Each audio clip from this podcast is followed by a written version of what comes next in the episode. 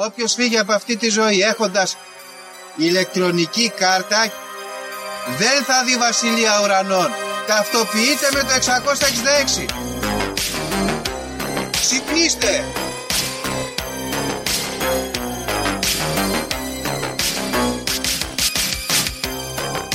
Αν διαβάζεις το σπίτι τα σύμπαντα είναι άπειρα. Εγώ σου λέω είναι 7. Γιατί; Γιατί αυτές είναι οι γνώσεις μου. Βαριά με τη συζήτηση για το αν είναι επίπεδο. Είναι επίπεδο τελείω. Και όποιο πιστεύει το αντίθετο δεν το συζητάμε.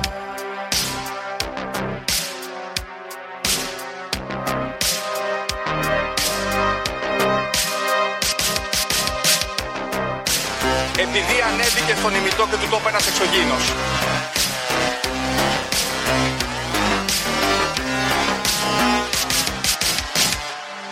Πραγματική ιστορία κύριε Υπουργέ. Πραγματική ιστορία κύριε Υπουργέ. Πραγματική ιστορία κύριε Υπουργέ. Φίλες και φίλοι της Λέξη Οστομοσιών, καλώς ήρθατε σε ένα ακόμα επεισοδιάκι. Είμαι ο Δήμος και όπως πάντα μαζί μου ο φίλος μου ο Γιώργος. Γιώργο, που είσαι σήμερα, τι κάνεις; Γεια σου Δήμο, γεια σας φίλες και φίλοι ακροάτριες και ακροατές. Είμαστε σήμερα στο Παγκράτη και έχουμε ένα πολύ σημαντικό και ιδιαίτερο επεισόδιο Δήμο μου γιατί έχουμε πάλι καλεσμένους γιατί μπορούμε. Οπότε θέλουμε να καλωσορίσουμε εδώ τους φίλους Crime Groupers. Πάμε, χειροκρότημα. Τέτοια θερμή υποδοχή, Χριστέ μου, δεν, το- δεν την περιμέναμε, δεν την περιμέναμε. Γεια σας παιδιά. Καλώς ήρθατε παιδιά. Καλώς ήρθατε και από μένα.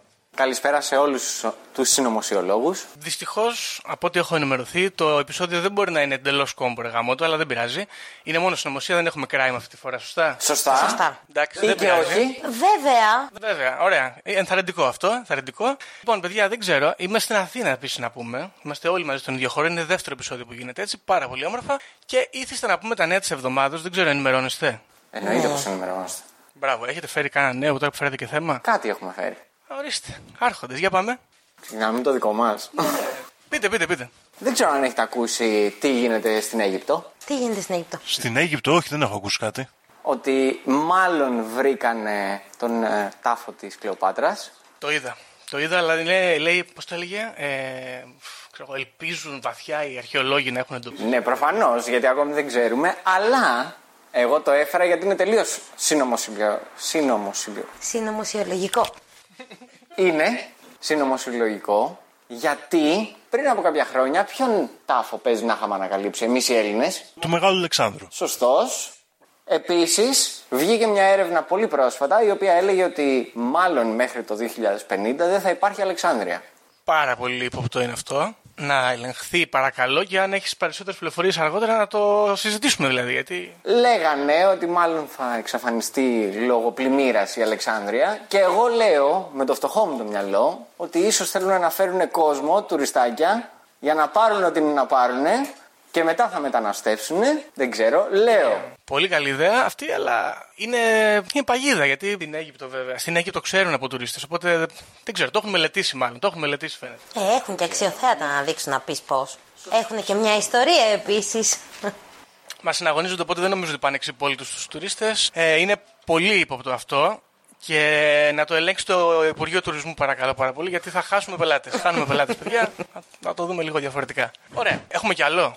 Εμείς όχι, εσείς δεν ξέρω αν έχετε. ξεκινήσω το Δήμο με ένα πάρα πολύ ωραίο που μου- με εμένα με άγγιξε. Είχαμε απεργία πάρα πολύ μεγάλη, παιδιά. Πήγατε καθόλου, μήπως εσείς; Όχι, δουλεύαμε. Στην απεργία όχι, κάναμε κι εμείς απεργία. Μπράβο. Ε, γιατί όλοι δουλεύουν στον ιδιωτικό τομέα και εκεί δεν μπορείς να κάνεις απεργία. Είναι πονηρό, γιατί απολύεσαι. ναι, εντάξει. Πάντως έγινε χαμός, πήγε πάρα πολλοί κόσμος. Και διαβάσαμε σήμερα ότι πήγε και η Αλέκα Παπαρίγα, παιδιά. Η συντρόφισσα Αλέκα, γενικός γραμματέας, πήγε με το πι. Έτσι. Μεγάλο η Αλέκα. Και εγώ θέλω εδώ να παρέμβω να πω γιατί πολύ συχνά κράζουμε τους φίλους μας κομμουνιστάς, με τους οποίους δεν συμφωνούμε, αλλά δεν έχουμε και κανένα σοβαρό πρόβλημα. Ε, ότι γενικά κρίνουμε το κουκουέ σε αυτό το podcast ότι δεν έχει καλή αισθητική. Να πούμε εδώ ότι αυτό ήταν μια πολύ καλή αισθητική και το δίνουμε στο Κομμουνιστικό Κόμμα Ελλάδος. Μπράβο του. Και ε, γενικά ωραία, ωραία η απεργία. Ωραία. Κινητοποιήθηκε πολλοί κόσμος από ό,τι είδα. Κατέβηκε πολλοί κόσμος κάτω στο κέντρο και διαδήλωσε για τα δικαιώματά του και για όλα αυτά τα οποία γίνονται σε αυτήν εδώ την ψωροκόστανα και το 2022. Εγώ δυστυχώς ήθελα πάρα πολύ να είμαι, αλλά δούλευα, δεν μπορούσα να πάω. Είμαι από τους άλλους που δεν. Ο σύλλογο μου δεν συμμετείχε καν. Είναι πολλοί κόσμος δυστυχώς σε αυτή την κατάσταση. Εντάξει, πάντως πήγε καλά.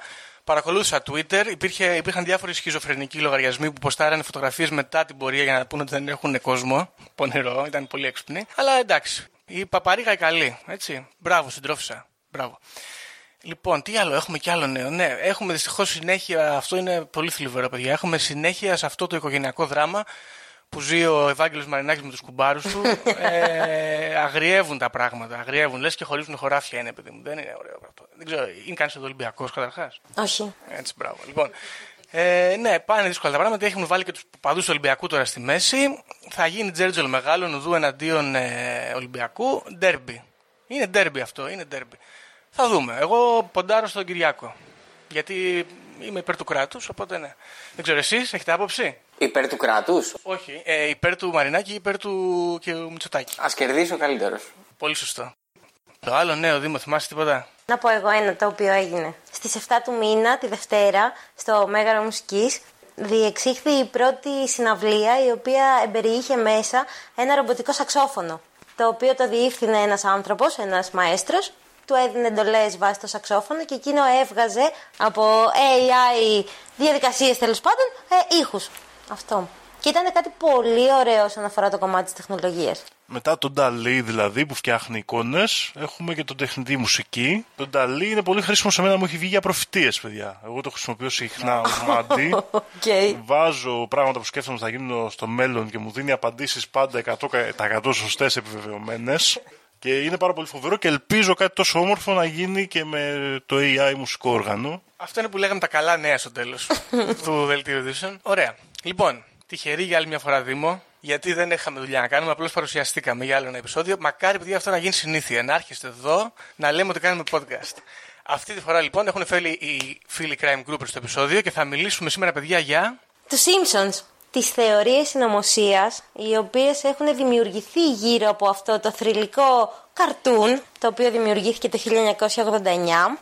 Ε, νομίζω ότι όλοι έχουμε ακούσει πράγματα τα οποία μπορεί και να έχουν προφητεύσει ή μπορεί και όχι. Σίγουρα έχουν προφητεύσει.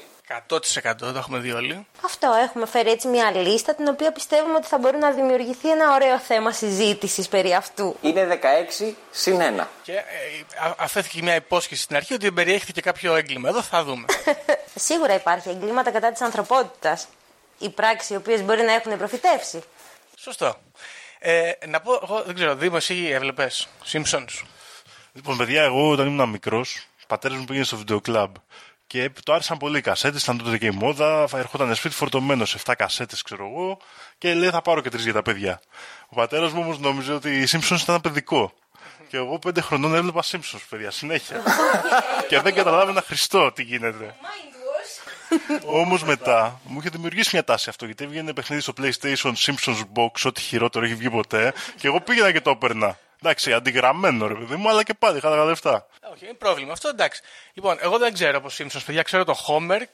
Αυτός είναι ο main θέμα. Ναι, ο κεντρικός χαρακτήρας. Ξέρω ε, από εμφανισιακά, ας πούμε, του καταλαβαίνω, αλλά δεν ξέρω τι κάνει ο καθένας, οπότε θα χρειαστώ και λίγη βοήθεια. Πάμε, πάμε. Δεν έχεις δει καθόλου; Έχω δει κομμάτια τύπου στο YouTube, έχω δει κάποια ταινία που είχαν βγάλει μισή. Γενικά μου θυμίζει λίγο Family Guy, το οποίο είδα πρώτα από τους Simpsons. Και κάπως με τσιγκλάει περίεργα γιατί δεν είμαι υπέρ αυτού του χιούμορ τόσο πολύ.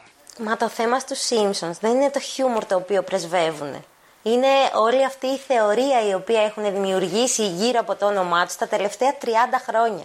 Είναι το μόνο, είναι, βασικά όχι, είναι από τα αμερικάνικα καρτούν τα οποία σου λένε ότι, ξέρεις τι, αν, η Αμερικα... αν σου λέει ότι το Hollywood σου προβλέπει το μέλλον, τότε οι Simpsons είναι ξεκάθαρα ο πρόεδρος όλου αυτού του κινήματος. Ναι, όχι, δεν, δεν κρίνω για τις προφητείες, λέω γενικά.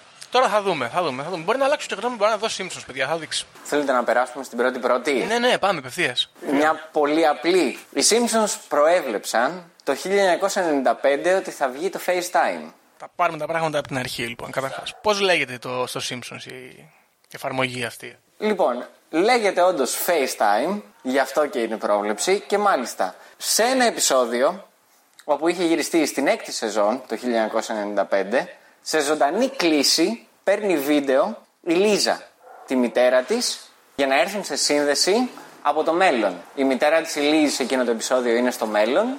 OK, OK, ναι, κατάλαβα. Η, η Λίζη είναι το μωρό ή η κοπέλα; Όχι, η Λίζη είναι η κοπέλα. Η κοπέλα, οκ. Ωραία. Υπόπτα πράγματα. Ξεκινάμε ύποπτα. Ξεκινάμε ύποπτα. Να πούμε πότε ήρθε το FaceTime. Ε, 2018. 2010. Α, εντάξει, πήγα λίγο μακριά. Okay. Στείλ όμως, προφητεία ακραία. 15 χρόνια και μετά. Ωραία, πάμε. Πα- Ακούμε, είμαστε έτοιμοι. Η δεύτερη είναι ότι σε κάποιο επεισόδιο τους προέβλεψαν θεωρητικά την οικονομική κρίση στην Ελλάδα. Γιατί γυρνάει και λέει ότι ο Homer Simpson στο επεισόδιό του το 2013 με τίτλο Politically Inept with Homer Simpson ε, δίνει μια πολιτική συνέντευξη ενώ από κάτω ακριβώς από την οθόνη του εμφανίζεται ότι η, η Ευρώπη πούλησε την Ελλάδα στο eBay. Κάτι το οποίο ουσιαστικά εμφανίστηκε το 2000 ε, τύπου 16-17 σε κάποια social media.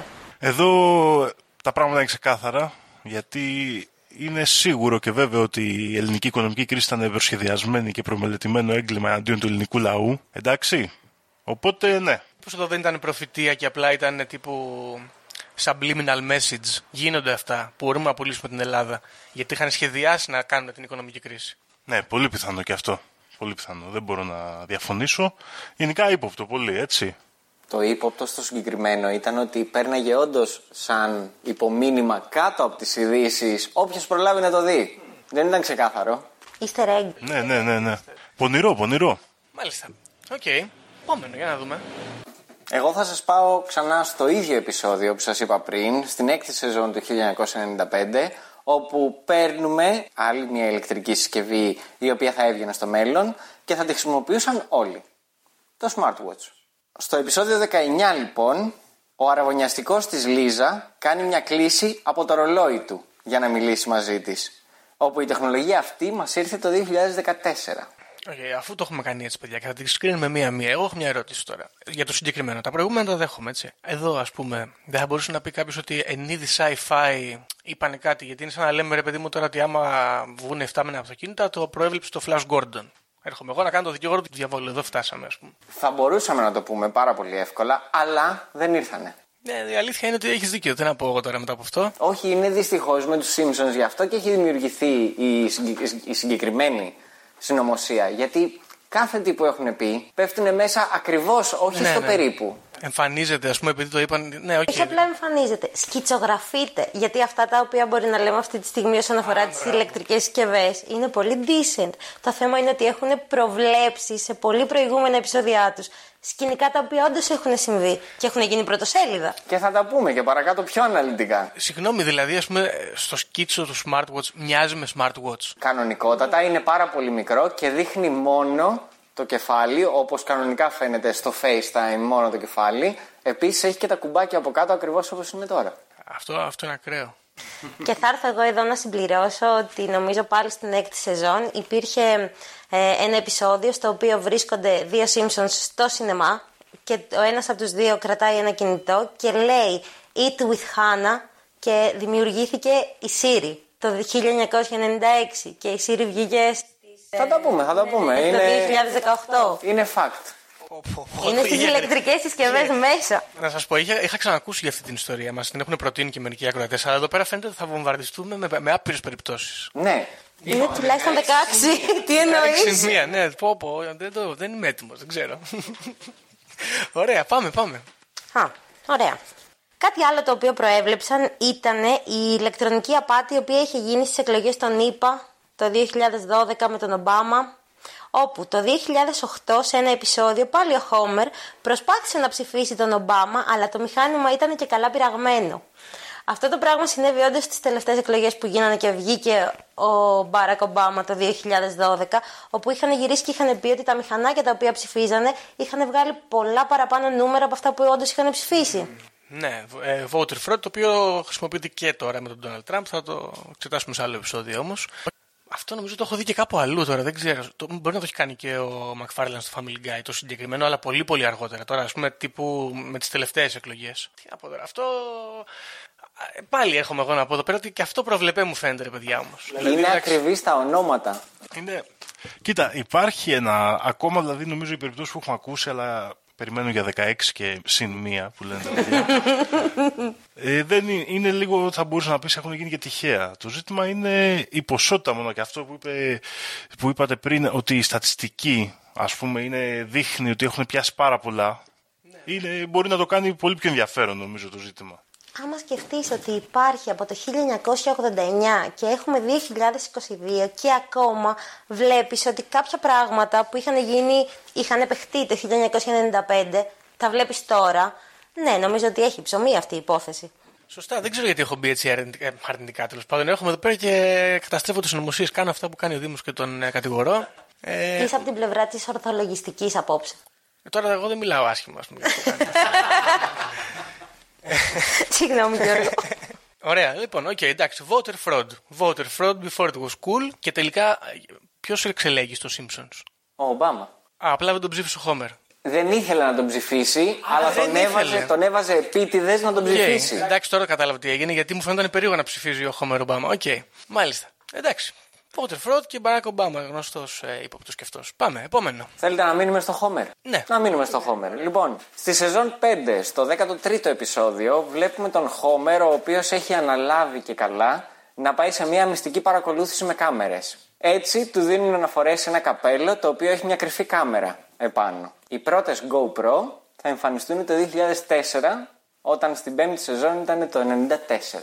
Ωραία, εντάξει, οκ. Γιατί πήγα πάλι να κάνω τον ύποπτο και να πω τα κάνανε αυτά οι πράκτορες, αλλά επειδή τη βάζει στο κεφάλι, ας πούμε, μοιάζει με GoPro. OK. Και Γιώργο, εδώ θα σταματήσω γιατί ρε φίλε, στα προηγούμενα, οκ, μπορείς να πεις ότι είναι κάποιας γενικής αισθητικής στα πράγματα όπως κατέληξαν να είναι. Αλλά GoPro δεν είναι όνομα για κάμερα, ρε φίλε. Είναι πολύ δύσκολη πρόβλεψη. Πρέπει να τους το δώσεις αυτό. Όχι, και τα άλλα τους τα δίνω, δεν έχω πρόβλημα.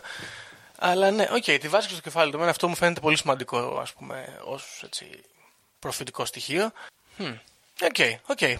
Να σας πω που είναι η αισθητική σε όλο αυτό. Το ότι είχε ακριβώς την ίδια θέση που και καλά θα τη φοράγανε πόσα χρόνια μετά όλοι. Έμοιαζε και αυτό με GoPro τώρα. Ήτανε πολύ μικρή, όντως. Ένα τετραγωνάκι πάνω στο Δεν, κεφάλι. δεν ήταν τετραγωνάκι, ήταν στρογγυλό στο επεισόδιο. Αυτό να του το δώσουμε, δεν έμοιαζε. Εντάξει, Αλλά ήταν πάλι στο ίδιο στυλ, οκ. Ωραία. Τι ωραία δηλαδή. θα, αρχίσω, θα αρχίσω να βλέπω Simpsons να δούμε τι θα γίνει στο μέλλον. Ε, ωραία, πάμε. Επόμενο. Η επόμενη έχει να κάνει με τον πόλεμο της Συρίας. Okay. Λοιπόν, ο πόλεμος της Συρίας, σύμφωνα με έναν Αιγύπτιο παρουσιαστή ειδήσεων, αναφέρθηκε στο κεντρικό δελτίο, ρε παιδί μου, ότι οι Simpsons είχαν προβλέψει τη σημαία της αντίστασης της Συρίας, η οποία δεν υπήρχε πριν από το 2001. Δηλαδή αυτό επαληθεύεται, η σημαία είναι ίδια με αυτή που χρησιμοποιήθηκε τότε. Ακριβώς η ίδια, η οποία εμφανίστηκε σαν σημαία της αντίστασης της Συρίας μετά το 2001 Πράγματι, αυτό είναι ενδιαφέρον. και εμφανίστηκε το 1993. Ωραία, έρχομαι εγώ πάλι λοιπόν εδώ να πω. δύο λεπτά, δύο λεπτά φίλοι. Δύο λεπτά φίλοι. Ωραία, είναι παρόμοια. Έχω δύο ερωτήσεις να κάνω. Μοιάζει με κάποια άλλη σημαία πολύ, τύπου πώς ήταν ε, η τουρκική σημαία με τα τρία φεγγάρια και μετά ήταν μια σημαία με ένα φεγγάρι; Αργότερα. Είναι μία σημαία με τρία χρώματα. Α, ε, τρία random χρώματα τύπου Γαλλία, ξέρω εγώ. Ναι, τα οποία ρε παιδί μου μπορεί όντως η, η Συριακή αντίσταση να, τα, να το είδες στο Simpsons και να το έβαλες σαν δική της σημαία, αλλά Αυτό θα ήταν ακραίο. δεν τη χαλάω την Τι, αυτό θα ήταν αισθητική. ακραία καλό αισθητικά. Αλλά όχι, εντάξει, η επόμενη ερώτηση είναι άμα είναι κάτι που συμβολίζει κάτι. Τύπου πώ είναι πάλι η Μισέλινο που παίζει κάποιο ρόλο στη θρησκεία. Αλλά από ό,τι καταλαβαίνω δεν είναι κάτι. Είναι τρία χρώματα που εντάξει, μπορεί να συμβολίζουν κάτι, αλλά είναι πολύ δύσκολο να πέσει στα ίδια χρώματα. Θεωρητικά στο επεισόδιο την κρατούσε ρε παιδί μου η, η Λίζα. Την κρατούσε η Λίζα σε μια και καλά αποχή την οποία κάνανε στο σχολείο ενάντια σε μια καθηγήτριά τους. OK, OK. Άρα εντελώς random, ας πούμε, θεωρητικά. Θεωρητικά ναι. Η Λίζα, η Λίζα εντωμεταξύ να πούμε κάπου εδώ ότι είναι τελείως η εικόνα του προτεστάντη και πρέπει να προστατέψουμε τον πλανήτη. Οκ. Ε, Δεν περνάω καλά. Έχω αρχίσει και αγχώνομαι. γιατί το περίμενα, ρε φίλε. Το περίμενα. Γιατί είναι, όσοι ξέρουν αυτή την ιστορία είναι πολύ παθιασμένοι με το ότι τι στο διάλογο γίνεται εδώ πέρα. Αλλά δεν. ε, Εδώ έχω αρχίσει να αγχώνομαι. Αλλάξω θέση, δεν ξέρω τι θα γίνει. Ωραία. Πάμε, επόμενο, ξέρω εγώ. Πώς θα αντέξουμε; Πάμε σε κάτι Πόσες έχουμε πει καλλιτεχνικό. μέχρι τώρα; Έξι. Έχουμε άλλες Χριστός δέκα. και Παναγία. Πάμε σε κάτι καλλιτεχνικό. Ψήνεστε για ένα γαλματάκι του Μιχαήλ Άγγελου. Για πάμε. Λοιπόν, στη δεύτερη σεζόν, πάμε πάρα πολύ πίσω, στο ένατο επεισόδιο του 1990, η Marge μαζί με δύο φίλες της θα οργανώσουν μια διαμαρτυρία όταν θα δουν το δημοφιλές άγαλμα του Μιχαήλ Αγγέλου, όπου ο οποίος θα κάνει τον Δαβίδ, και θα παρατηρήσουν ότι τα αχαμνά του θα φαίνονται. Οκ, οπότε κάνανε διαμαρτυρία γιατί βλέπανε τα παπάρια του Δαβίδ. Ακριβώς. Το συμπάθειο δηλαδή. Ωραία, γιατί σε βλέπω λίγο. Δεν, δεν, δεν μας πληρώνουν, και λέμε ότι θέλουμε. Όχι, εννοείται. Στην πορεία, βέβαια, άλλαξαν γνώμη στο επεισόδιο και το δέχτηκαν το άγαλμα. Τον Ιούλιο του 2016, Ρώσοι θα ξεκινήσουν μια διαμαρτυρία για το αν το συγκεκριμένο άγαλμα, το συγκεκριμένο που έδειχνε στο επεισόδιο, θα πρέπει να έχει ρούχα ή όχι για, για τότε που εγκαταστάθηκε στην πόλη τους. Έχω αρχίσει να πιστεύω ότι. και Βασικά, όχι, αυτό θα το πούμε στο τέλος, αφού τις πούμε όλες τις συνωμοσίε, για να είμαι σίγουρος. Ακραίο πάντως. Σου λέω δεν καταλαβαίνω γιατί γίνεται όλο αυτό. Δεν, ε...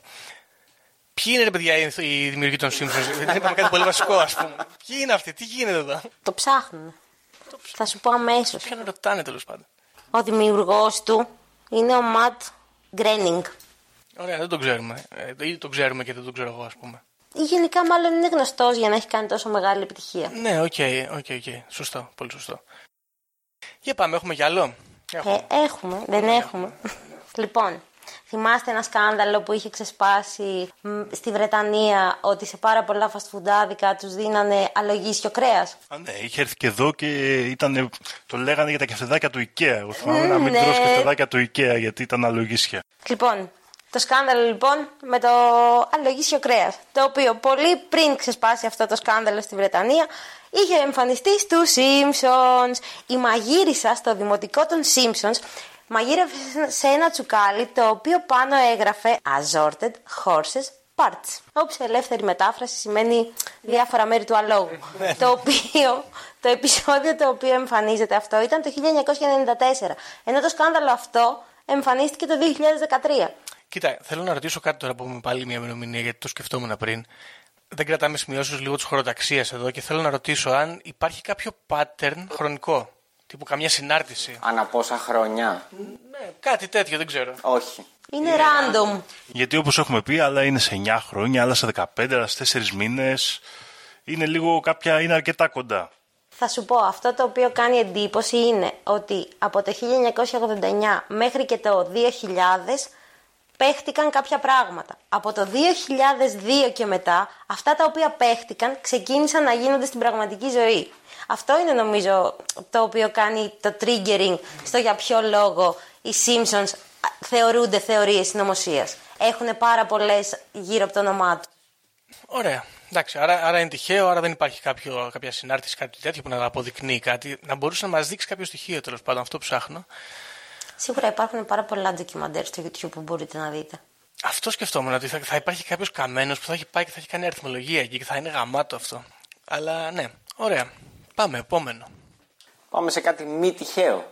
Δεν θα μπορούσαν να το έχουν προβλέψει. Για να δούμε. Προβλέψανε οι Simpsons το 2010 στην 22η σεζόν, στο πρώτο τους κιόλας επεισόδιο, τα βραβεία Νόμπελ, όπου προέβλεψαν ότι ο καθηγητής του MIT, Bengt Holmestorm, θα κέρδιζε το βραβείο Νόμπελ των οικονομικών. Στο επεισόδιο βλέπουμε τα τέσσερα παιδιά να παρακολουθούν την απονομή και να έχουν στοιχηματίσει για τον νικητή. Έχουν γράψει σε ένα χαρτί τις κατηγορίες όπως φυσική χημεία κτλ. Και τις προβλέψεις που έχουν κάνει ο καθένας. Στην κατηγορία των οικονομικών, ο Μιλχάους, ο νέρντουλας φίλος του Μπαρτ, έχει βάλει το όνομα του Μπέρντ, Χόλμστορμ. Okay. Το 2016, 6 χρόνια μετά, βγήκε νικητής. Αυτό αρχικά για να το προβλέψεις πρέπει να είσαι πολύ φετιχιστής, έτσι. δηλαδή για να, κάνεις, να κάθεσαι να κάνεις προβλέψεις, ας πούμε, ποιος θα πάρει το Νόμπελ Οικονομικών. Είναι μια πολύ περίεργη ασχολία, δεν το έχω ξανακούσει. Και αυτό δίνει εδώ πέρα ότι πόσο απίθανο έτσι είναι να συμβεί, ας πούμε. Χωρίς κάποια άλλη ειδική και ιδιαίτερη σημασία από πίσω. Ε, Νομίζω ότι αυτό είναι από τα πιο πονηρά στοιχεία που έχω ακούσει προσωπικά μέχρι στιγμής. Επίσης, ε, τι μπορεί να κρύβεται πίσω από αυτή την ιστορία; Γιατί, ας πούμε, συγκεκριμένα αυτός. Καταλαβαίνω να σου φαίνεται φετιχιστικό δηλαδή, αλλά κάτι, κάτι πρέπει να γίνεται. Έχει κάνει κάτι συγκεκριμένο αυτός ο κύριος Οικονομολόγος, έχει πει κάτι σημαντικό, ξέρουμε; Έχει κάνει κάποια σημ- σημαντικά πράγματα, αλλά Νόμπελ δεν... πήρε. Ενώ μετέπειτα, ας πούμε, μήπως έπαιξε κάποιο ρόλο πολιτικά, τίποτα τέτοιο. Α, όχι, αυτό δεν το γνωρίζουμε. Εντάξει, OK. Okay. Ύποπτο πολύ, πάρα πολύ ύποπτο, παιδιά. Πάρα πολύ. Το συγκεκριμένο σηκώνει και λίγο θεωρία συνωμοσία. Μήπως το είπαν τότε για να βγει επίτηδες. Αυτόν θα βγάλετε. Αυτό είναι ωραίο. Μπορεί να μην είναι έτσι. Μπορεί να πει αυτός και να τους είπε πάρτε λεφτά για να μήπως και με βγάλουν να κερδίσω τον Νόμπελ. Ωραίο και αυτό θα ήταν πιο πασοκικό, οκ. Άμα το πάμε έτσι, να πούμε ότι το 1993 οι Simpsons προέβαλαν ένα επεισόδιο στο οποίο κατά τη δική τους εκδοχή οι Siegfried and Roy, κατά κόσμο Gunter and Ernst, οι δύο θηριοδαμαστές οι οποίοι είχαν ένα, μια τίγρη και την εκθέτανε σε διάφορα shows, ωραία, Ναι, ναι. κακοποιούν αυτή την τίγρη κατά τη διάρκεια του shows. Το 2003 συνέβη ακριβώς το ίδιο στο πραγματικό ζευγάρι, δηλαδή στο Roy.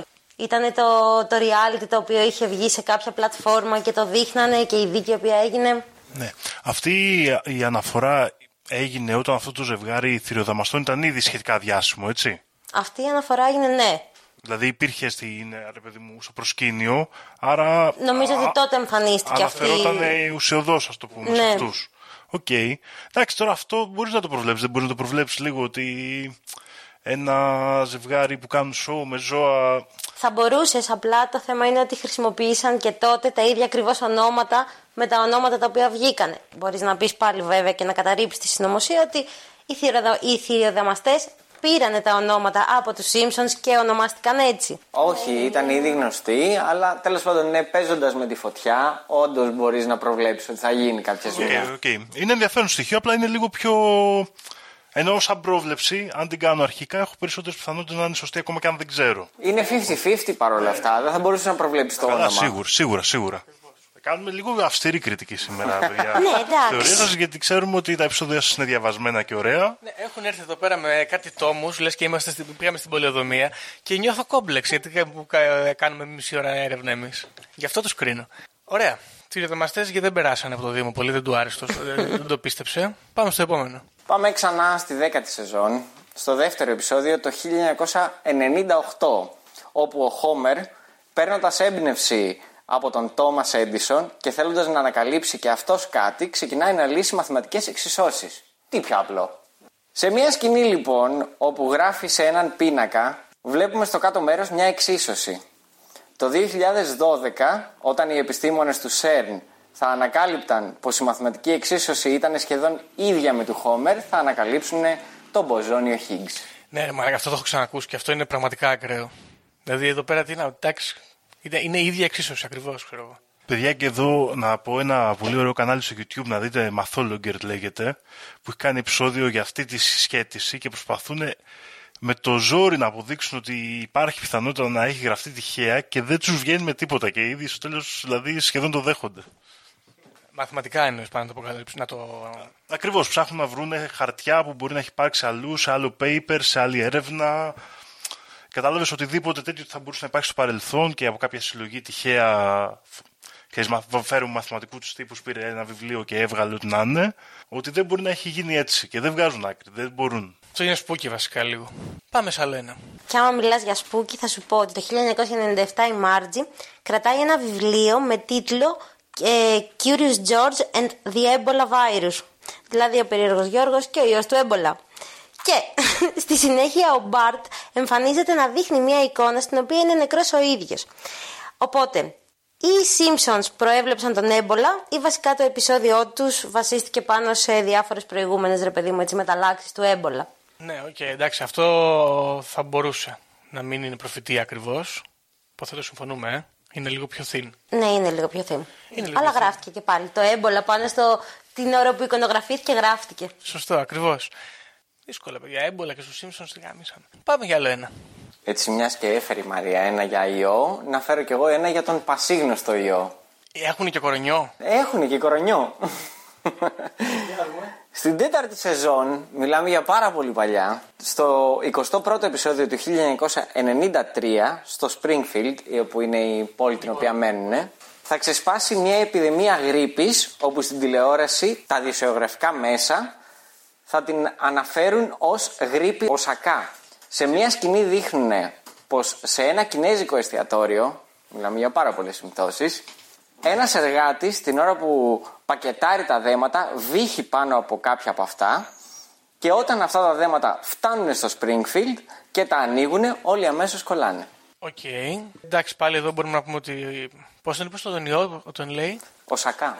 Ο Σακά. οκ. Ο Σακάι, ο Σάκα. Οσακά. Οσάκα. Ο Σάκα, αλλά πάντως τον λέει κορονοϊό επίσης; Όχι. Εντάξει, υπο, υπονοείται, υπονοείται. Οκ, αλλά προβλέψανε το κινέζικο στοιχείο εδώ πέρα. Ήταν το 93 με Κινέζο εργάτη, ο οποίος έβηξε πάνω από τα πακέτα και ήρθε σε όλο τον υπόλοιπο κόσμο. Τώρα να, να πω κάτι όμως πάλι. Είδες, δεν είναι, γιατί όλα αυτά τα. Πάω κόντρα, συγγνώμη. Ο, ε, ο Σάκα δεν είναι.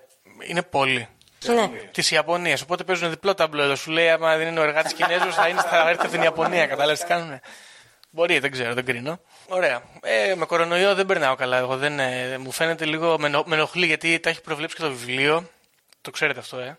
Γραφτεί ένα βιβλίο το οποίο είναι τύπου 101 ο κορονοϊός. Ό,τι έγινε ακριβώς η διαδικασία. Πολύ παλιό, πολύ παλιό. Όχι πάρα πολύ παλιό, αλλά παλιό. Οπότε κάπως τσιγκλάω λίγο με, τους, ε, με, το, με τους κορονοϊούς και αυτά. Γιατί είναι και ιός όπως και με το έμπολα που λέγαμε πριν, ότι θα μπορούσε κάποιος να κάνει κάποια συνέχεια. Ξέρεις, να πει τη γρήπη δεν την γιατρεύουμε, οπότε να θα έρθει κάτι αντίστοιχο. Α πούμε. Εντάξει. Συγγνώμη, έτσι, συγγνώμη.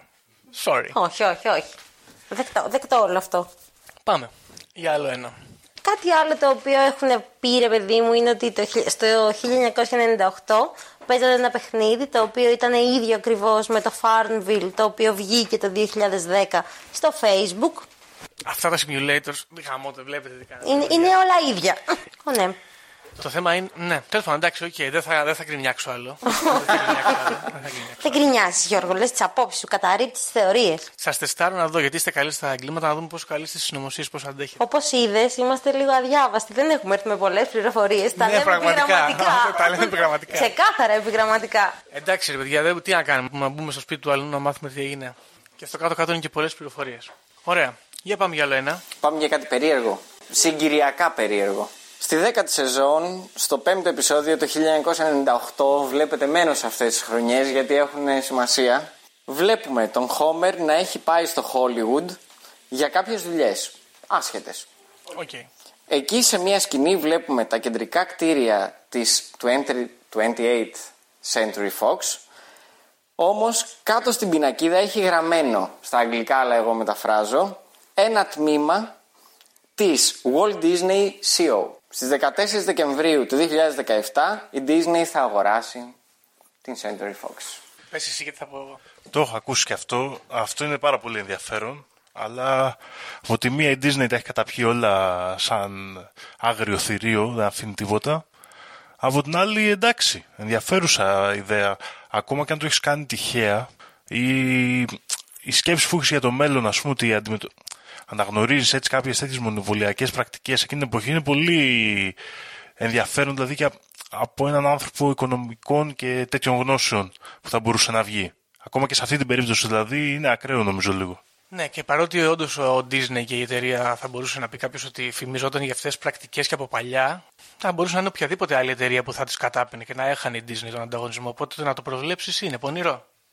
Είναι πονηρό. Σίγουρα και πόσο μάλλον γιατί να μην καταπιεί η αντίθετη τη μεγάλη εταιρεία της Disney που εντάξει, οκ, ήταν animation η Disney. Ναι, και έτσι κι αλλιώς το, η Fox είπες ότι ήταν η άλλη εταιρεία, έτσι. Το Fox είναι το. Ε, τουλάχιστον ειδησιογραφικά και τηλεοπτικά είναι το top κανάλι. Θα μπορούσε να έχει γίνει κάτι περίεργο. Εκεί, κάτι ανάποδο τέλος πάντων. Ωραία. Για πάμε και στο επόμενο. Κάποια άλλη έτσι πρόβλεψη η οποία μπορεί να έχουν κάνει είναι για κάποια τεράστια ηθιστικά λαχανικά τα οποία υποτίθεται ότι φύτρωναν στη φάρμα της οικογένειας σε κάποιο επεισόδιο του 1999 με τίτλο Ε Παύλα Ι, Παύλα Ε, Παύλα Ι, όταν ο Χόμερ δηλαδή δηλητηριάζει τη σοδιά με καπνό. Αυτό το πράγμα συνέβη στην πραγματικότητα με κάτι τεράστιες μεταλλαγμένες ντομάτες οι οποίες ξεφύτρωσαν γύρω από ένα πυρηνικό εργοστάσιο στην Ιαπωνία. Αυτό να ρωτήσω τώρα εδώ πέρα, το Μάκο δεν της έλεγε, πώς της έλεγε; Νομίζω το μάκο, ναι. Το Μάκο νομίζω ότι τη έλεγε. Είναι γαμό το επεισόδιο, είναι πάρα πολύ ωραίο. Ε, τρελό είναι αυτό. Αλλά είναι συγγενή φυτά, έτσι. Είναι συγγενή φυτά, είναι γνωστό αυτό στους Ιωπώνου.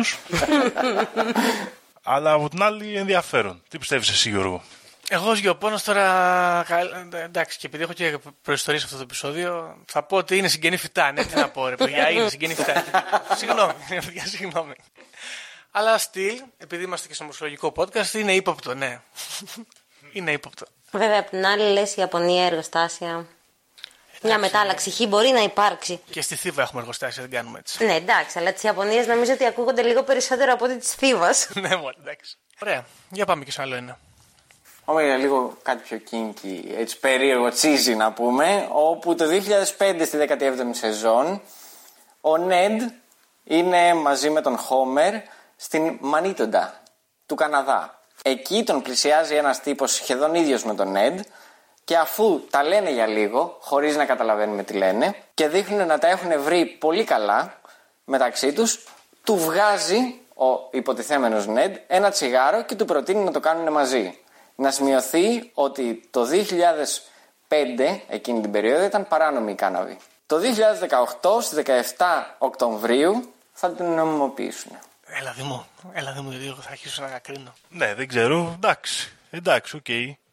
Έχω αρχίσει να πιστεύω με αυτά που ακούω τελευταία ότι είναι περισσότερο προετοιμασία για να τα δεχτούμε παρά προβλέψεις. Αυτό ήθελα να πω, αλλά είπα να το κρατήσω για το τέλος. Ήρθε εμβόλιμος. Συγγνώμη, ναι, συγγνώμη που τα λέω νωρίς, αλλά κάπως έτσι έχει αρχίσει και μου δημιουργείται μια τέτοια άποψη. Θα κρίνω και με τις επόμενες ιστορίες. Για να δούμε. Απλά να πω ότι είμαι 50-50 πάνω σε αυτό που λες. Γιατί είναι κάτι περίεργα όπως τύπου το CERN, όπου δεν. Τι να προετοιμάσουν, ξέρω εγώ, την εξίσωση. Ξέρω εγώ. Δεν θα μπορούσαν να τα έχουν βρει και να τα αποκαλύπτουν στη- στο δημόσιο επιστημονικό κοινό αργότερα. Εντάξει, σωστό, σωστό, σωστό.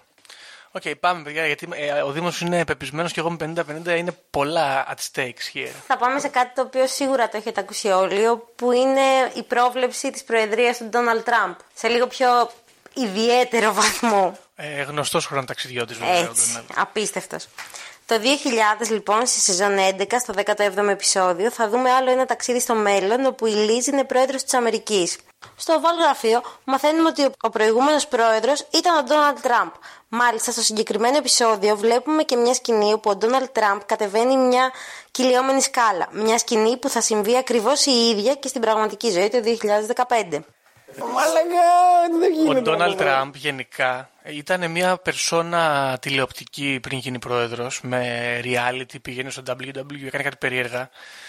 Ισχύει. Οπότε θα μπορούσε κάποιος να πει, είναι σαν να λέμε εμείς εδώ πέρα θα γίνει πρωθυπουργός ο Σεφερλής που θα κάνει το αντίστοιχο, ξέρω εγώ, Ζελένσκι έργο.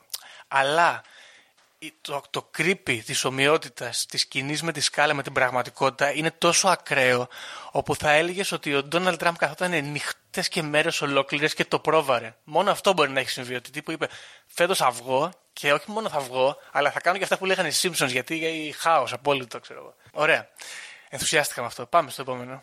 Λοιπόν, είπες πριν ότι έχεις δει την ταινία από τους Simpsons. Κάποιο κομμάτι παλιά, δεν θυμάμαι δηλαδή. Οκ. Μέσα σε αυτή την ταινία, λοιπόν, το 2007, όπου ο Χόμερ πετάει τα απόβλητα του σπιτιού του στη λίμνη του Springfield και τη μολύνει, με αποτέλεσμα να τους κυνηγάνε όλοι στην πόλη, η οικογένεια τρέπεται σε φυγή. Οκ. Για να τους εντοπίσουν, η NSA, η National Security Agency, κρυφακούει τις συζητήσεις των πολιτών από τα τηλέφωνα και έτσι καταφέρνουν να τους πιάσουν. Το 2013 ο Snowden θα αποκαλύψει πως η NSA κρυφακούει τις συζητήσεις τους. Ναι, ναι, και αυτό είναι πάρα πολύ ενδιαφέρον. Είναι οκ ε, να πεις ότι μπορεί να λέγανε για παρακολουθήσεις και τέτοια και υπήρχαν συνωμοσίες, αλλά η NSA ποτέ δεν έπαιζε σημαντικό όνομα πριν τις αποκαλύψεις του Snowden. Και αυτό είναι το πονηρό στοιχείο εδώ πέρα της υπόθεσης. Ακριβώς γιατί υπήρχε ολόκληρο σκάνδαλο. Το Watergate με παρακολουθήσεις, δεν ήταν πάλι; Μάλιστα. Ωραία. Για πάμε για άλλο ένα. Έχουν κάνει μια πρόβλεψη για την πτώση των δίδυμων πύργων. Είχαν βγάλει σε ένα επεισόδιο τους μια αφίσα ότι και καλά την ε, 9η Σεπτεμβρίου της τάδε ημερομηνίας για να πας σε ένα ταξίδι στη Νέα Υόρκη κοστίζει μόνο 9 ευρώ. 9 δολάρια τέλος πάντων. Και όσοι περισσότεροι μπορούσαν να πάνε να πηγαίνανε. Το θέμα είναι ότι 9, 11 του 2001 έπεσαν οι δίδυμοι πύργοι και κάπως έτσι μπορεί να έχει γίνει. Ε, αυτό εδώ έρχομαι να πω ότι σίγουρα δεν είναι προφητεία και απλά επιβεβαιώνει το γεγονός ότι ήταν οργανωμένο το χτύπημα από το ίδιο το Αμερικανικό κράτος. Έτσι, συγγνώμη δηλαδή, αλλά Ποιο ήταν το, το κειμενάκι που έπρεπε να γράψεις στο Word και να το μετατρέψεις για να σου βγάλει ακριβώς την νεκροκεφαλή, τους δίδυμους πύργους. Α, δεν το θυμάμαι καθόλου, ναι, που έβαζε Windings, λες, Ναι, ναι, ναι, ναι, σειρά ναι, και ναι, σου ναι. έδειχνε ένα σκιτσάκι, το έχω δει, αλλά δεν θυμάμαι καθόλου τι έπρεπε να γράψεις. Ωραία. Σε κάθε περίπτωση ε, ύποπτο και full συνωμοσιολογικό. Αυτό είναι από τα πιο ύποπτα γιατί είναι double φάση συνωμοσιολογικό. Δεν υπάρχει ορθολογική εξέγηση εδώ πέρα. Ε, πάμε, πάμε για άλλο ένα. Λοιπόν, πάμε για άλλο ένα, το τελευταίο που έχουμε φέρει κανονικό και μετά θα πάμε και στο συν ένα. Για να δούμε. Λοιπόν, που βέβαια, μιας και το έχετε πει, ίσως και να είναι λίγο πρόβλεψη, αλλά στη σεζόν 2, πάμε πάλι το 1990, στο τέταρτο επεισόδιο, ο Μπαρτ πιάνει ένα περίεργο ψάρι με τρία μάτια σε ένα ποτάμι δίπλα από ένα πυρηνικό σταθμό. Τι πιο σύνηθες θα μου πείτε. Σωστά. Σχεδόν μια δεκαετία αργότερα βέβαια ένα ψάρι με τρία μάτια ανακαλύφθηκε σε μια συνεργεία στην Αργεντινή όπου είχε ένα πυρηνικό εργοστάσιο δίπλα. Ωραία. Τι πιο σύνηθες, θα πει κανείς. ε, όπως φάνηκε. ναι. Ε, ναι, εντάξει. Πυρηνικό εργοστάσιο, ψάρια τα έχουμε δει και στο Τσέρνομπιλ να συμβαίνουν σε ανθρώπους δυστυχώς. Οπότε δεν- αυτό δεν το βλέπω τόσο πολύ ως ως, έτσι, μαντεία, ας πούμε. Περισσότερο ω κάποιο είδους ε, πρόβλεψη, ναι. ναι, είναι αλήθεια, αλλά το είχαν προβλέψει 10 χρόνια πριν. Δεν ξέραμε αν θα το βρούμε. Το έπανε, ναι, το έπανε. Ωραία. Και πάμε και σε αυτό το περιβόητο το οποίο υποπτεύουμε ότι είναι κάτι εγκληματικό. Δεν είναι εγκληματικό, αλλά, αλλά φήμες θέλουν και ακόμη δεν το έχουν βρει ότι σε πρόσφατο, πρόσφατο, πρόσφατο πριν από 5-6 χρόνια επεισόδιο των Simpsons έχει αναφερθεί το 2022 σαν τον θάνατο της Ελισάβετ. Ωραία. Μισό λεπτό. Ένα-ένα. Δύο λεπτά, γιατί αυτό είναι ύποπτο που πρέπει να το μελετήσουμε σοβαρά. Ε, πεθαίνει η Ελισάβετ, έχει κάνει κάποιο σχόλιο. Με ενδιαφέρει αυτό. Η ηθική του ζητήματος. Όχι, είναι απλά σαν ε, ο τάφος της να δείχνει την ημερομηνία 2022. Λοιπόν, αυτό δεν είναι παιδιά μαντεία, να ξέρετε. Ούτε αυτό είναι μαντεία. Είναι και αυτό σαν την ε, 10η Σεπτεμβρίου. Γιατί ε, δεν έχει πεθάνει η Βασίλισσα, είναι αυτό που λέγαμε. Την άλλη φορά. Α, ότι έχει ότι, πάει και ότι αυτή πήρε, το η θεοσύνη. διαστημόπλαιο, πήρε το διαστημόπλαιο και έφυγε. Ήταν Έχει προγραμματισμένο. πάει, ναι. Ήταν προγραμματισμένο και το περνάγανε σαν subliminal message να το δεις δύο φορές την κηδεία. Κατάλαβες; Θέλουν να Σωστό. δημιουργήσουν το καινούριο Mandela Effect. Να έχεις να θυμάσαι, ήταν έτσι ή ήταν έτσι. Κατάλαβες; Πολύ πονηρό. Κατάλαβες; Μπράβο, πάρα πολύ πονηρό. Ωραία. Λοιπόν, καταρχάς, θα ρωτήσω εσάς τώρα που τελειώσαν με όλες τις περιπτώσεις. Εσείς τι πιστεύετε ότι συμβαίνει εδώ; Εγώ είμαι λίγο μπερδεμένη όσον αφορά τους Simpsons. Η αλήθεια είναι ότι κάποιες πληροφορίες είναι αρκετά τσιτάτες για να ισχύουν και πάνε πολύ κόντρα στη λογική. Κάποιες άλλες είναι ακραίες συμπτώσεις. Και επειδή γενικά μου αρέσει να πιστεύω στις συμπτώσεις, πιστεύω ότι κάποια πράγματα μπορεί να τα έχει δει αυτός που τα γράφει. Μπορεί αυτός που τα γράφει να είναι χρονοταξιδιώτης. Δεν το ξέρεις. Μπορεί να πηγαίνω έρχεται και να λέει την τάδε μέρα θα γίνει αυτό. Όχι έτσι ακριβώς όπως θα γίνει, αλλά κάτι παρεμφερεί. Μπορεί να σε προετοιμάζει. Σε πείθει με λίγα λόγια. Σε κάποιες περιπτώσεις ναι. Σε κάποιες άλλες μου φαίνεται αστείο. Επίσης, αυτό δεν σας ρώτησα. Είναι, η, η ιδέα είναι ότι είναι χρονοταξιδιώτες ή ότι προφητεύουν ή το αφήνουμε λίγο φλου αυτό; Το αφήνουμε φλου γιατί σε κάποια είναι πάρα πολύ ακριβής στο ακριβώς τι θα γίνει, σαν τον Ντόναλντ Τραμπ και στις εκλογές του Ομπάμα και σε κάποια άλλα είναι λίγο πιο εντάξει, οκ, ε, προβλέψιμο το μέλλον, απλά σας το αναφέρω εγώ που το έχω ζήσει σας Οκ. προετοιμάζω Βέβαια, απ' την άλλη, μπορούμε να δημιουργήσουμε εμείς μια θεωρία συνωμοσίας για αυτόν που γράφει το Simpsons. Μπορεί να είναι μυστικός πράκτορας και να έχει έρθει από κάπου και να είναι όλα προδια... προδιαγεγραμμένα. OK, OK. Κοίτα. Εγώ μ, έχω μετατοπιστεί, είμαι full στην άποψη του Δήμου. Παιδιά, εκεί που κάποιοι θα λέγανε ας πούμε, ότι είναι κάτι θετικό αυτό που συμβαίνει με τους Simpsons. Είναι ωραίο αυτό το Mickey Mouse. και καλά, γιατί όχι απλά περνάμε καλά, αλλά επειδή ας πούμε μας λέει και θα γίνει στο μέλλον, αποκαλύπτει ας πούμε άσχημα πράγματα και τέτοια. Δεν είναι αυτό, παιδιά. Να ξέρετε, το λέμε εδώ ως επίσημη θέση Δήμου, την παίρνω εγώ πάνω μου. Ότι η φάση είναι ότι περνάνε subliminal messages για κακά μεγάλα προσχεδιασμένα. Donald Trump, έμπολα, Άι Πυριδόνους, δεν είναι καλή φάση. Οπότε. Μην βλέπετε Simpsons, μάγκες, γιατί. Λοιπόν, παιδιά, εγώ θα σας πω εδώ μια θεωρία φορτσανική. Κυκλοφορεί πολύ καιρό, πολύ πιθανό να είναι απλά για να ξεγελάσει διάφορους ότι και καλά είναι αληθινή, αλλά μπορεί να εμπεριέχει και ψήγματα αλήθειας.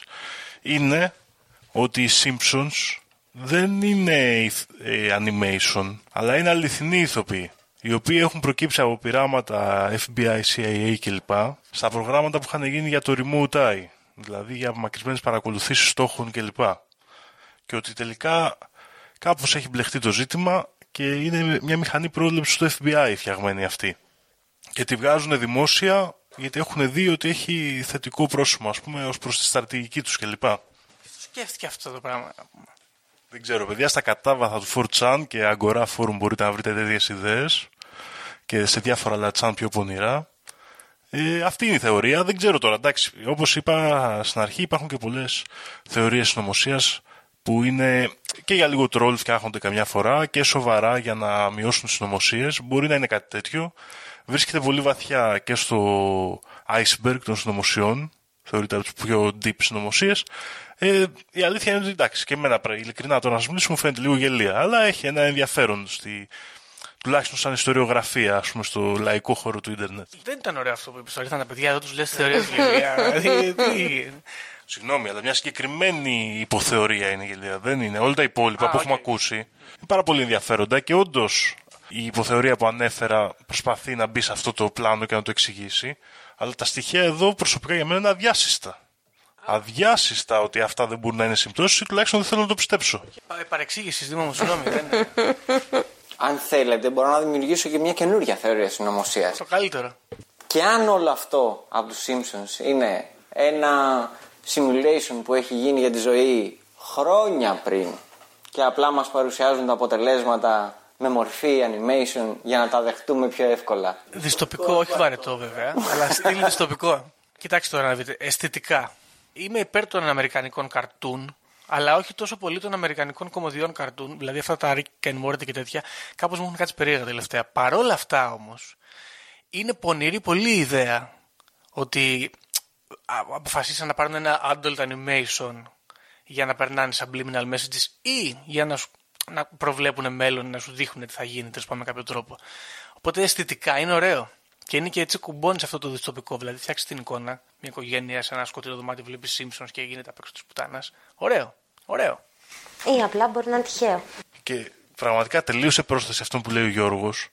Είναι εντυπωσιακό πως μια τόσο κεντρική μηχανή, τόσο δυνατή κλπ. εμφανίζεται σαν ένα στοιχείο έτσι pop κουλτούρας, ας πούμε αμερικάνικης, που είναι πάρα πολύ ωραίο. Δηλαδή είναι πάρα πολύ ωραίο οι σύγχρονοι προφήτες να, βγουν, να βγαίνουν σε McDonald's ας πούμε. Και κάτι τέτοιο γίνεται και εδώ, ότι υπάρχει κάτι υπερδυνατό, κάποιο πολύ μεγάλο μυστήριο, σε κάτι πάρα πολύ κοινό μαζικής κατανάλωσης, ας πούμε ένα εργάκι διάσημο πολύ και τέτοια. Πολύ ωραίο είναι αυτό το στοιχείο. Εγώ συμφωνώ γι' αυτό αισθητικά πάρα πολύ. Εσείς που στέκεστε, αισθητικά πάντα, Αισθητικά εγώ θεωρώ ότι είναι πολύ μπροστά από την εποχή του μόνο και μόνο γιατί έχει κάτσει και έχει κάνει 20 φεύγα σεζόν. Καλά, ναι, ισχύει. Πάνω στην κούρασή του θα έχει αποτύχει σε πολλά από αυτά. Τώρα, εντάξει, αισθητικά εννοείται πως δεν θα κατηγορήσω το ότι ήταν τυχαίο ότι κάποιες προβλέψεις ήταν, εντάξει, τις έβλεπες να έρχονται, αλλά θεωρώ ότι εντάξει, έπιασε δύο βήματα για το μέλλον. Αυτό. Εγώ αισθητικά πιστεύω ότι ήταν ε, λίγο. Ξεκίνησε με μία δομή και μετά το πήγε τελείως random με ονόματα τα οποία μπορεί να ήταν στην επικαιρότητα και με πράγματα τα οποία ήδη προϋπήρχαν, απλά το έκανε σε λίγο πιο μεγαλύτερο βαθμό. Γιατί είδε ότι μπορεί να έχει μεγαλύτερη πέραση στο, στο κοινό το οποίο το έβλεπε. Κατά τα άλλα πιστεύω ότι ήταν μια πολύ επικερδής business οι Simpsons, σαν Simpsons. Και ε, να ρωτήσω κάτι, πώς σας φαίνεται η ιδέα ότι είναι πάρα πολλά τα επεισόδια, είναι πάρα πολλά τα πράγματα που δείχνονται, οπότε κάπου θα πέσουν σε κάποιο ακραίο πράγμα μέσα; Είναι δηλαδή απλά νομοτελειακό να γίνει, χωρίς να υπάρχει πρόθεση. Ας πούμε αυτό που λέμε ο στατιστικός νόμος των μεγάλων αριθμών. Ότι άμα έχεις γράψει χιλιάδες στιγμές, κάποιες στιγμές θα συγχρονιστούν και σαν προβλέψεις πραγματικότητας.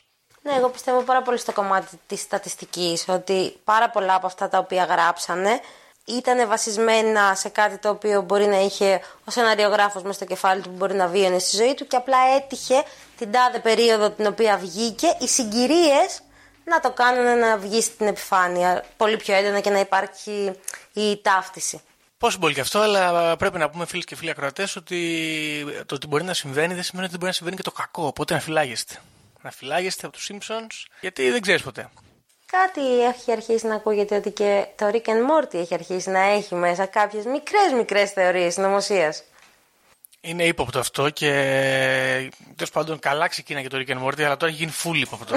full ύποπτο. δεν θα επεκταθώ. Δεν θα επεκταθώ. Contact with aliens. ναι, α, ναι ακριβώς έρχεται. Ε, ναι. Έρχεται η αποκάλυψη. Τα έχει πει ο Fox Mulder πολύ πριν. The truth is out there. Σε καλύτερη σειρά να πάτε να δείτε αυτή καλύτερα. Αυτό. Εκεί όντως υπάρχουν θεωρίες συνωμοσίας και βγαίνουν. Ναι, βέβαια, θέλω να έρθω εδώ να πω, γιατί δεν το λέμε συχνά σε αυτό το podcast, Παιδιά, θεωρίες νομοσίας είναι τρελές, αλλά είναι άλλες τόσες που είναι εξίσου τρελές και είναι πραγματικότητα. Οπότε μην τα παίρνουμε όλα έτσι αβίαστα. Ότι είναι γουάκι και μπανάνας. Ωραία. Λοιπόν, παιδιά, έχουμε, έχουμε περαιτέρω πράγματα. Σαν facts όχι. Εγώ θέλω απλά να αφήσω την υποσημείωση ότι δεν ήρθα εδώ για να χαλάσω την αισθητική του, της συνωμοσία. Εγώ τη στηρίζω πλήρως. Μπράβο. Εννοείται, τα έχουν προβλέψει όλα και αυτά περί αριθμών κτλ. Ναι, εννοείται, είχαν προβλέψει μέχρι και το στοιχείο gigs. Ναι, σωστά. Εντάξει, είναι, είναι αλήθεια, είναι αλήθεια. Μπράβο. Ευτυχώς που είπε αυτή την άποψη, γιατί πηγαίναμε για άλλο podcast. Ξέρεις, τύπου fake news, κάτι τέτοιο.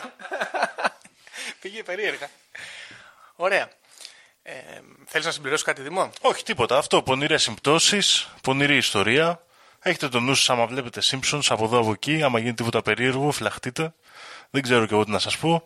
Ε, ενδιαφέρον νομίζω μόνο για τους ερευνητές θα είχε να ξεκινήσουν από την άποψη ότι γίνεται κάποιο είδους ε, της προβολής ας πούμε της καινούριας ατζέντας νέας τάξης πραγμάτων, το οποίο είναι και το πιο υπαρκτό νομίζω που μπορεί να αντιμετωπιστεί σε πρώτο βήμα. Οπότε παρόλο που είναι σύνθετη η θεωρία, νομίζω ότι είναι μια καλή αρχή αυτή η ιδέα. Ε, στρατηγικά τώρα μιλώντας. Και επίσης να πω στους φίλους ακροατές που θέλουν να φυλάγονται. Δεν θέλω να σας κάνω παρανοϊκούς παιδιά, αλλά τώρα είναι το Simpsons, αύριο είναι κάποιο άλλο. Είπαμε το Rick and Morty, ας πούμε. Μεθαύριο μπορεί να είναι Πέπα το γουρουνάκι. Οπότε να φυλάγει απ' όλα, ίσως. Έτσι, μην νιώθετε παρανοϊκά τώρα ότι αγχώνεστε και τέτοια, αλλά άμα είναι να φυλάγει, να φυλάγει απ' όλα. Ωραία. Λοιπόν, παιδιά, ευχαριστούμε πάρα πολύ που ήρθατε. Εμείς ευχαριστούμε πάρα πολύ που μας καλέσατε. Να το ξανακάνουμε. Ήταν τιμή μας πραγματικά. Θα επιφυλασσόμαστε και αυτοκαλούμαστε να έρθουμε και εμείς να μιλήσουμε για κάνα true crime θέμα στο Να επεισόδιο έρθετε, σας. να Γιατί έρθετε. πολλά είναι κοντινά στις θεματολογίες μας, έτσι. Περιμένουμε τη δικιά σας υπόθεση, η οποία ίσως να κρύβει και κάτι συνωμοσιολογικό. Ακριβώς αυτό ήθελα να πω. Έχω κάτι στο μυαλό μου. Λοιπόν, αυτό ήταν, ε, παιδιά, το επεισόδιο. Όπως είπαμε, να φυλάγεστε. Και πάλι ευχαριστούμε πάρα πολύ.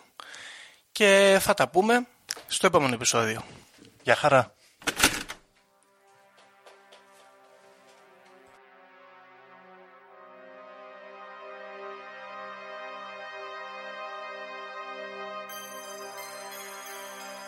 Όποιος φύγει από αυτή τη ζωή έχοντας ηλεκτρονική κάρτα δεν θα δει βασιλεία ουρανών.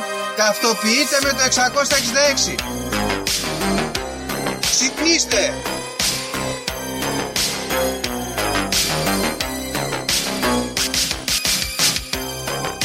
Αν διαβάζεις, θα σου πει τα σύμπαντα είναι άπειρα. Εγώ σου λέω είναι 7. Γιατί; Γιατί αυτές ενημερώσουν. Βαριά τη συζήτηση για το αν είναι επίπεδο. Είναι επίπεδο τελείωσε. Και όποιος πιστεύει το αντίθετο δεν το συζητάμε.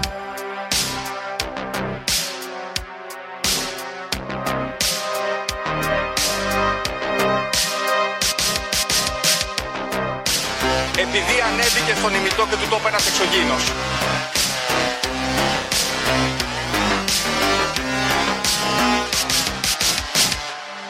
Πραγματική ιστορία κύριε Υπουργέ. Πραγματική ιστορία κύριε Υπουργέ. Πραγματική ιστορία κύριε Υπουργέ.